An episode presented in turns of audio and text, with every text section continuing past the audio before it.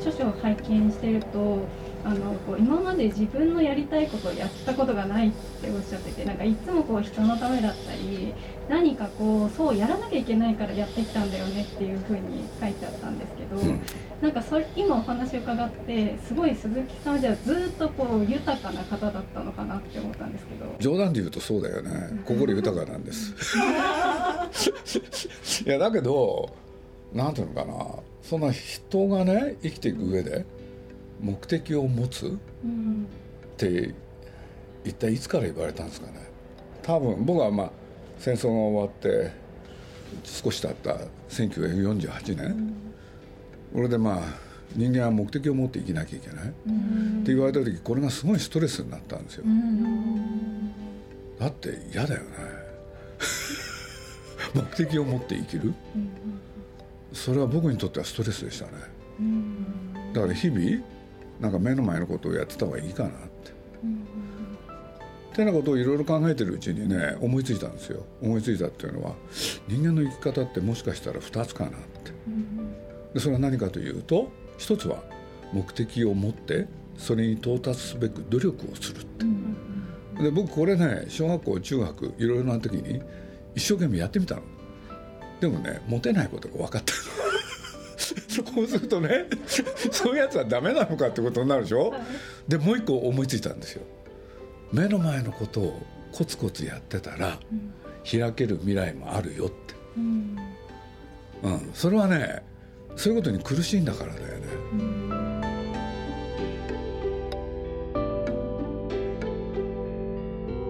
あなたにとって心の豊かさとは何だと思いますか？鈴木敏夫のジブリ汗まみれ。多様な視点に触れそれぞれの思考を刺激することを目的に心の豊かさとは何かについて鈴木さんにインタビューした模様をお送りします。まずはこんなお話から。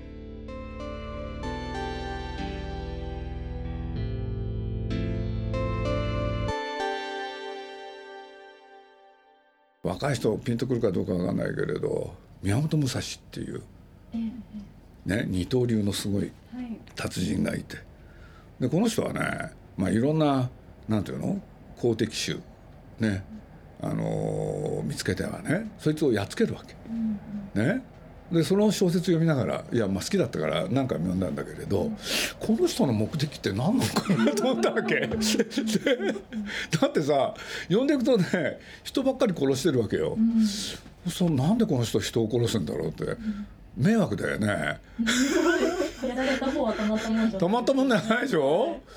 そうするとね人が生きる目的って結構考え出したら難しい、うんっていうことをちょっと思ったことは確か。うん、でそんなことをやってるさなかにね、まあ、僕はず全然そういうことって知らなかったんだけれどある日あるところで、まあ、本読んでて見つけたんですよ「承認欲求」っていう言葉を。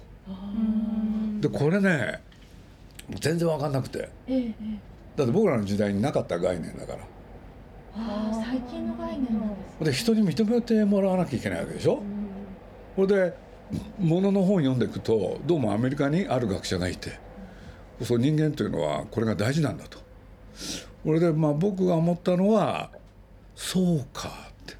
これね承認欲求っていうのは人が目的を持って生きる、うん、そういうことと関係あるんだなと思ったの。うん、だけど僕らね何て言うんだろう。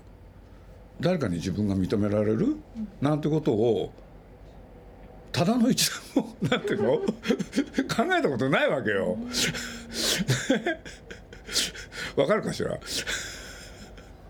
本当に考えたことないの。だから、例えばなんつったらいいかな。自分のために一生懸命頑張る、っていうのがね経験値としてないんだよね。その人のために頑張るっていうのは認められたいとかじゃなくて本当にその人のためっていう。そうそうそうそう、うん、だって自分のこと考えてたら疲れるじゃない、うん、だから僕はまあ結果としてね何が起きたかっていうと子供の時からそういうことがあったんだけど僕らの時代はね。要するにみんなでね学校が終わった後どっか行ってみんなで暴れまくるとかさ、うんうん、結構楽しかったんですよ。うん、でそういう時にね何て言うんだろう。小学校の時からねうん。誰がどういう役割を担うか、うん、これ大事なことだったんです。うん、そうするとねまあ僕のこの性格から、まあ、子供の時から多分こういう子だったと思うんだけれど要するに二手に分かれて集団で喧嘩をするっていう時、リーダーをやんなきゃいけなかったのよ。それも自然にリーダーという立場になるだからみんなからだってそれややれっていう感情だ言われるわけよ、で仕方なくやるじゃない。でやってるうちにね分かりますか？あのいろいろ出てくるわけ問題点が。でどうしてかっつったら集団戦でしょ？そしたら当然ね強い子ばっかりじゃないのよ。弱い子もいるでしょ？そしたらその子のことどうしたらいいんですか？そう するとね置いてきぼりにするわけにいかないわけ、そうするとその子たちのことも考えながら敵と戦わなきゃいけない？っていうことを小学校の時にね随分経験したんですよ。でそれやってたらね自分のことなんか考えてる暇ないの。簡単に言うとその子たちのことを考えるわけ。うん、ででなきゃ集団全体としてうまくいかないんだもん。うん、そういうことをやってたね。鈴木さんにとってその人はまああの弱者を思いやれることみたいなことをインタビューでおっしゃっていたこともあると思うんですがどどういう存在なんでしょうか？その性悪説に基づいてその人を見ているのか人は必ずみんな可能性があるものとして見ているのかも全くまあ簡単ですよ、はい、人は誰でも可能性ありますよ、うんうん、で僕だって自分がもうもう随分年を取ったんですよ僕は。最近ちょっと忘れてんですけれど。でそれで言うとねまあいろんな人と付き合ってきてすごい数でしょ、はい、そうすると分かったことは、はい、ね、例えば A さん B さん C さんっているけれど必ず自分よりこの人たちが1個優れてるものを持ってる、うん、そうするとそれを引っ張り出して、それでみんなでやったら僕は得するじゃない。ということじゃ簡単におっしゃいますよ、まあ、そうですよね。みんなややりたいと思っていてもなかなかできないかもしれないです。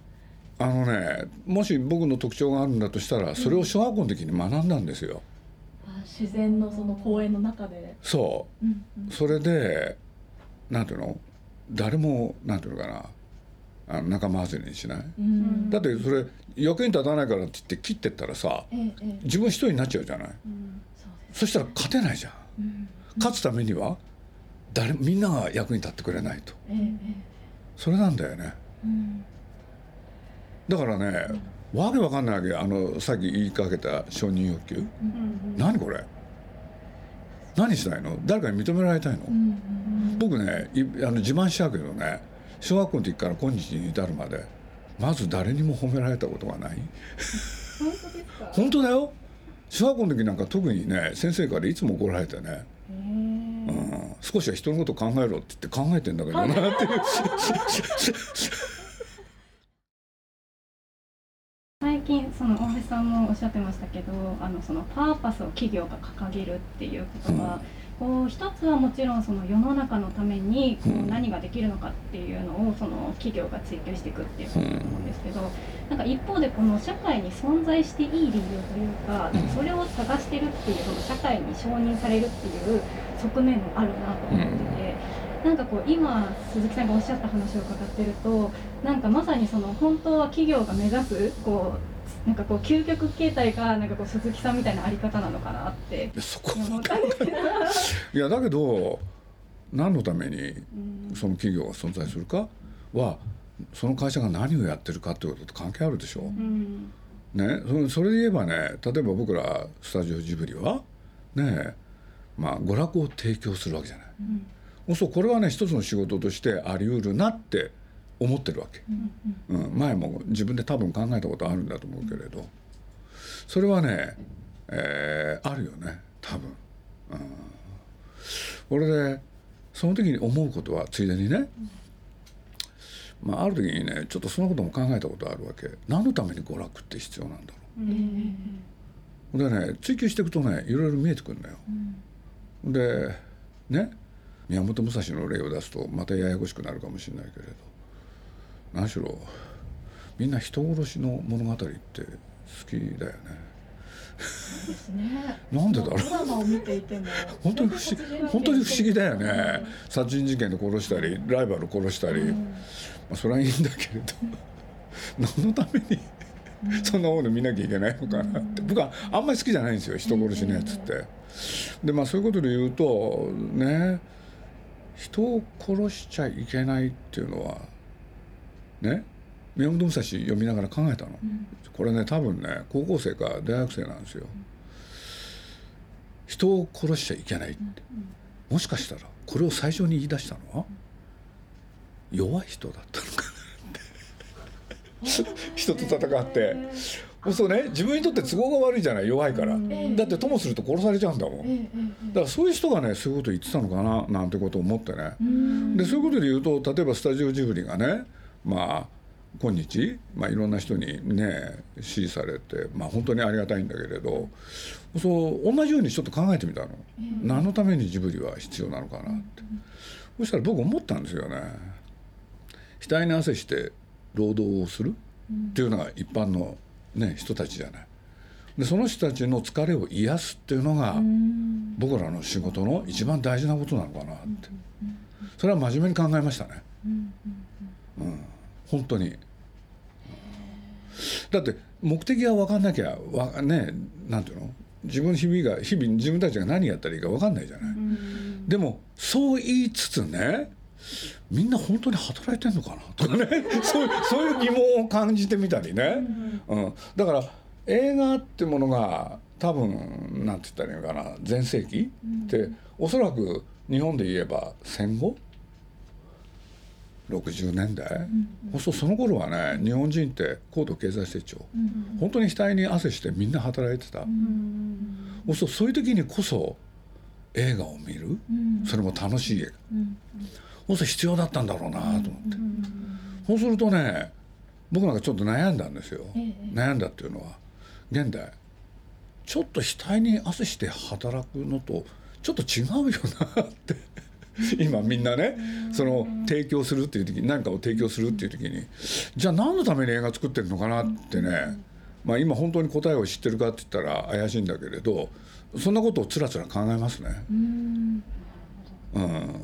確かに今結構こう生き方を大切にみたいな感じで、うん、その仕事と普段の生活のバランスみたいなことが言われてるので、うん、確かにおっしゃってる通りちょっとその額に汗かくっていうのとはまた時代が少し変わ時代が変わっちゃったんだよね、だからそれでいうとそろそろ僕は役に立たないのかなっていうね。そんなことも考えないでもないんだけれど。何て言うんだろう。でもそういうことを考えていくと面白いよね。うん。それはあります作品を作られる方がこう人のためを思うとその心が豊かっていうことが作品に影響したりするんですか？ものすごくあると思うよ。だからまあジブリってある時期まで、うん、まあそういうことを掲げてたんですけどね、はい、映画を作る時に大事なことは3つあるっつって、うん、でその時に一番何かって。面白いものを作んなきゃいけない、うん、だって娯楽の提供だもん、そしたらまずもってね？大事なことは。お客さんに喜んでもらわなきゃいけない、そうこれねなんていうのかな。ラーメン屋さんだったら美味しいラーメンを食べてもらうと、うん、ね？寄席芸人の人だったら、面白いこと言って笑ってもらう。っていうのと基本変わんないと思うわけ、だからまず面白いものを作るって。これはねいまだに変わってないよね、でね多少はなんていうの？ものも言ってみたい、こんなことがあるんじゃないでしょうかって。ただそれ言い過ぎるとさ嫌味じゃない？ね？言いたいこと持ってたとしても、だってそれだけで作られたらさそんなお客さん見たくないよね、やっぱりまず面白くなきゃ、うん、そうね。2番目に掲げたのがね、まあ、言いたいことも少しは付け加えようって。そのぐらいの気分、うん、だけど基本はさ娯楽なんだからあんまり言い過ぎたら嫌われるわけじゃない。で3つ目はですね3つ目も真剣に考えたんですよ。お金も儲けよう だだこれ簡単。次が作れない、もうそれだけ、うん、だから面白いものを何で作るのかって言ったらみんなそれを期待してるからよ、もうそれだけ。その一点、うん、それ以外何もないよ、あの今の面白いことっていうところについてお伺いしたいんですけれども、今あの SNS とかがすごくあの広がってくる中で価値観が同質化してきてるんじゃないかっていうふうに思っていまして。何同質化って、ある人がこれがこうであるっていうふうに、うん。えっと、思ったことが、うん。それが意見として広められてあたかも全員がそう思ってるのではないかっていうふうに意見がコントロールされてしまう。そうなんだ。ていうことがうん。少しあのあるのではないかなと思っていまして。で本来人が面白いと思うものって人によってそれぞれ様々だとは思うんですけれどもその大多数のマジョリティの方が面白いと思ってるものにフォーカスをするっていうのがおそらくあの3番目のお金を儲けるっていうところにつながると思うんですけれども本当に例えば数は少ないけれども本当にそう思ってる人たちがいるところにも目を向けるっていうことに関して杉さんはそのお客様を見るときにどういったなんかいい質問だよね。あのね僕らが映画を作り出した頃ええあの世の中はねじゃあどういう時代だったのか。お客さんをねね決めてその人たちに向けて作ろうと。はい。つまりねターゲットを絞ったんですよ。で僕ねそれ聞いた瞬間ねくだらないと思ったの。ええわざわざお客さん減らそうっていうのかって。だって一つのものをみんなで楽しんでもらった方がねえ結構難しいんだよこれ。難しいですよね。難しいけれどそれにチャレンジしたの。ああえてチャレンジそしたんですね。だって僕ら子供の頃そうだったから。ええ。要するに一つのものをみんなで楽しんだの、うん。テレビも本当に一つでそこにお茶の間にみんなが集まって。そうだから特に映画の場合そうだよね。うん。だから僕はねやりたかったのはヒット作作りたかったんです。俺でみんながねなんて言うんだろう。みんながね本当は見たいと思ってるもの。それを探してそれでそれを作る。ってスリリングだったんですよ。うん。だって本当には分かんないじゃない。はい。だどこにも書いてないでしょ、ええ。本読んだって何したって、うんだけれどそれを見つけたらうんうんね自分が楽しいじゃない、うそれは。うんだからもう昔の映画の作り方を考えたんですよ、だって昔は本当にね一つのものをみんなが楽しむって。だからそんな細分化しない。だからね、まあ、一番最初「ナウシカ」っていう映画やり始めてね。ほんでまあ映画が映画関係の人と話してったらね出てきたんですよ「ターゲットは」って。そうね僕ねそこへねこう書いたんですよ「オール世代」って。そしたらね映画関係の人がね「君ねこれじゃ映画ダメだよ。今そんなねオール世代が見る映画なんてないんだ」って。うん「本当ですか?」って。それにチャレンジしたいって。一方でそうやってあの全ての人に受けるものだったりとか、うん。あとはその今の世の中の流れに沿ったものってすると他のそう他のものと同じようなものになってしまう。ならないよ。ジブリになってますか？なってないんですよね。ジブリユニークでそうなっていないっていうことがすごく素敵だなと思っていてそのだからそれやりたかったからよ。あ。最初からそうやって考えたからですよ、なるほど、うん、だから最初から細分化してねうん。その一部の人に当てて作ったらうんうん。面白くないよね、うんなんでそんなつまんないことをみんな楽しむんだろうと思って、うんうん。多様化っていうのは言われてて、ん。まあその人たち向けにねその少数の人をなんていうのあの無視しないで、うんうんちゃんとやってったらどうですかっていう考え方があるじゃない、はい。僕はそれはね諦めだと思いますよ。だって僕と宮崎駿がやってきたことはうんうんええ。やっぱり一つのもので多くの人にねアピールする。う、んうん。やっぱりそれだったのでそれがうまくいくかどうかだったんですよ、えでダメな時はしょうがないじゃない。はい。でもおかげさまで運が良かったっていうのか みんな見てもらえたから。さっきなんだっけ SNS でなんかおっしゃったよね、何でしたっけ？あのあたかもそれが大多数の意見かのように拡散されてしまうっていう、変だよね、と僕は思いますけどね。やっぱり今現代ってさだみんなおっしゃってるような気がするんだけれど炎上を恐れる時代なんでしょ？そうですね。恐れます。つまんないよね。炎上した方がいいじゃん。ダメ？今まではあそれはただ一人の個人の意見ねとされていたことが今はもうそれがみんなに対する攻撃だと思われて炎上してしまうってすごくだからそれさ見るからいけないんでしょ？見なきゃいいじゃん、そうですね。うん、俺見ないよ。そその方がいいかもしれない。違うかな。この今今の時代にみんなが見たいものって今鈴木さんどう考えてらっしゃいます？難しいですよそんなの。すいません、だから毎回うねん。その前にねこの話をしようというとねじゃあなんでみんなに見てもらうものを作ろうとしたのかって。ね。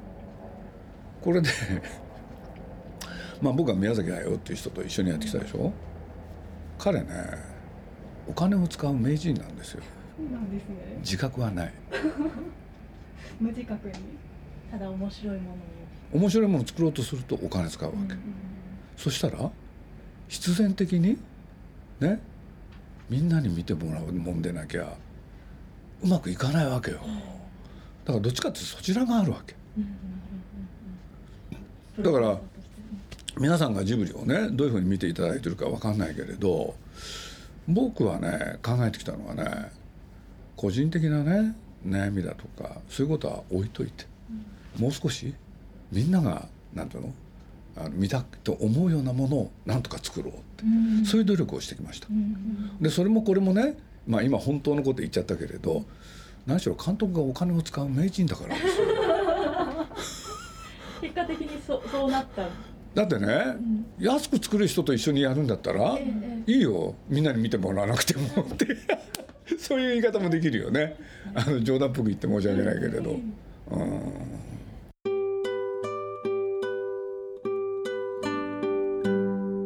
鈴木さんが語る心の豊かさについていかがだったでしょうか？この続きは来週放送します。来週もお楽しみに。鈴木敏夫のジブリ汗まみれ。この番組はウォルト・ディズニー・ジャパンローソン日清製粉グループ au の提供でお送りしました。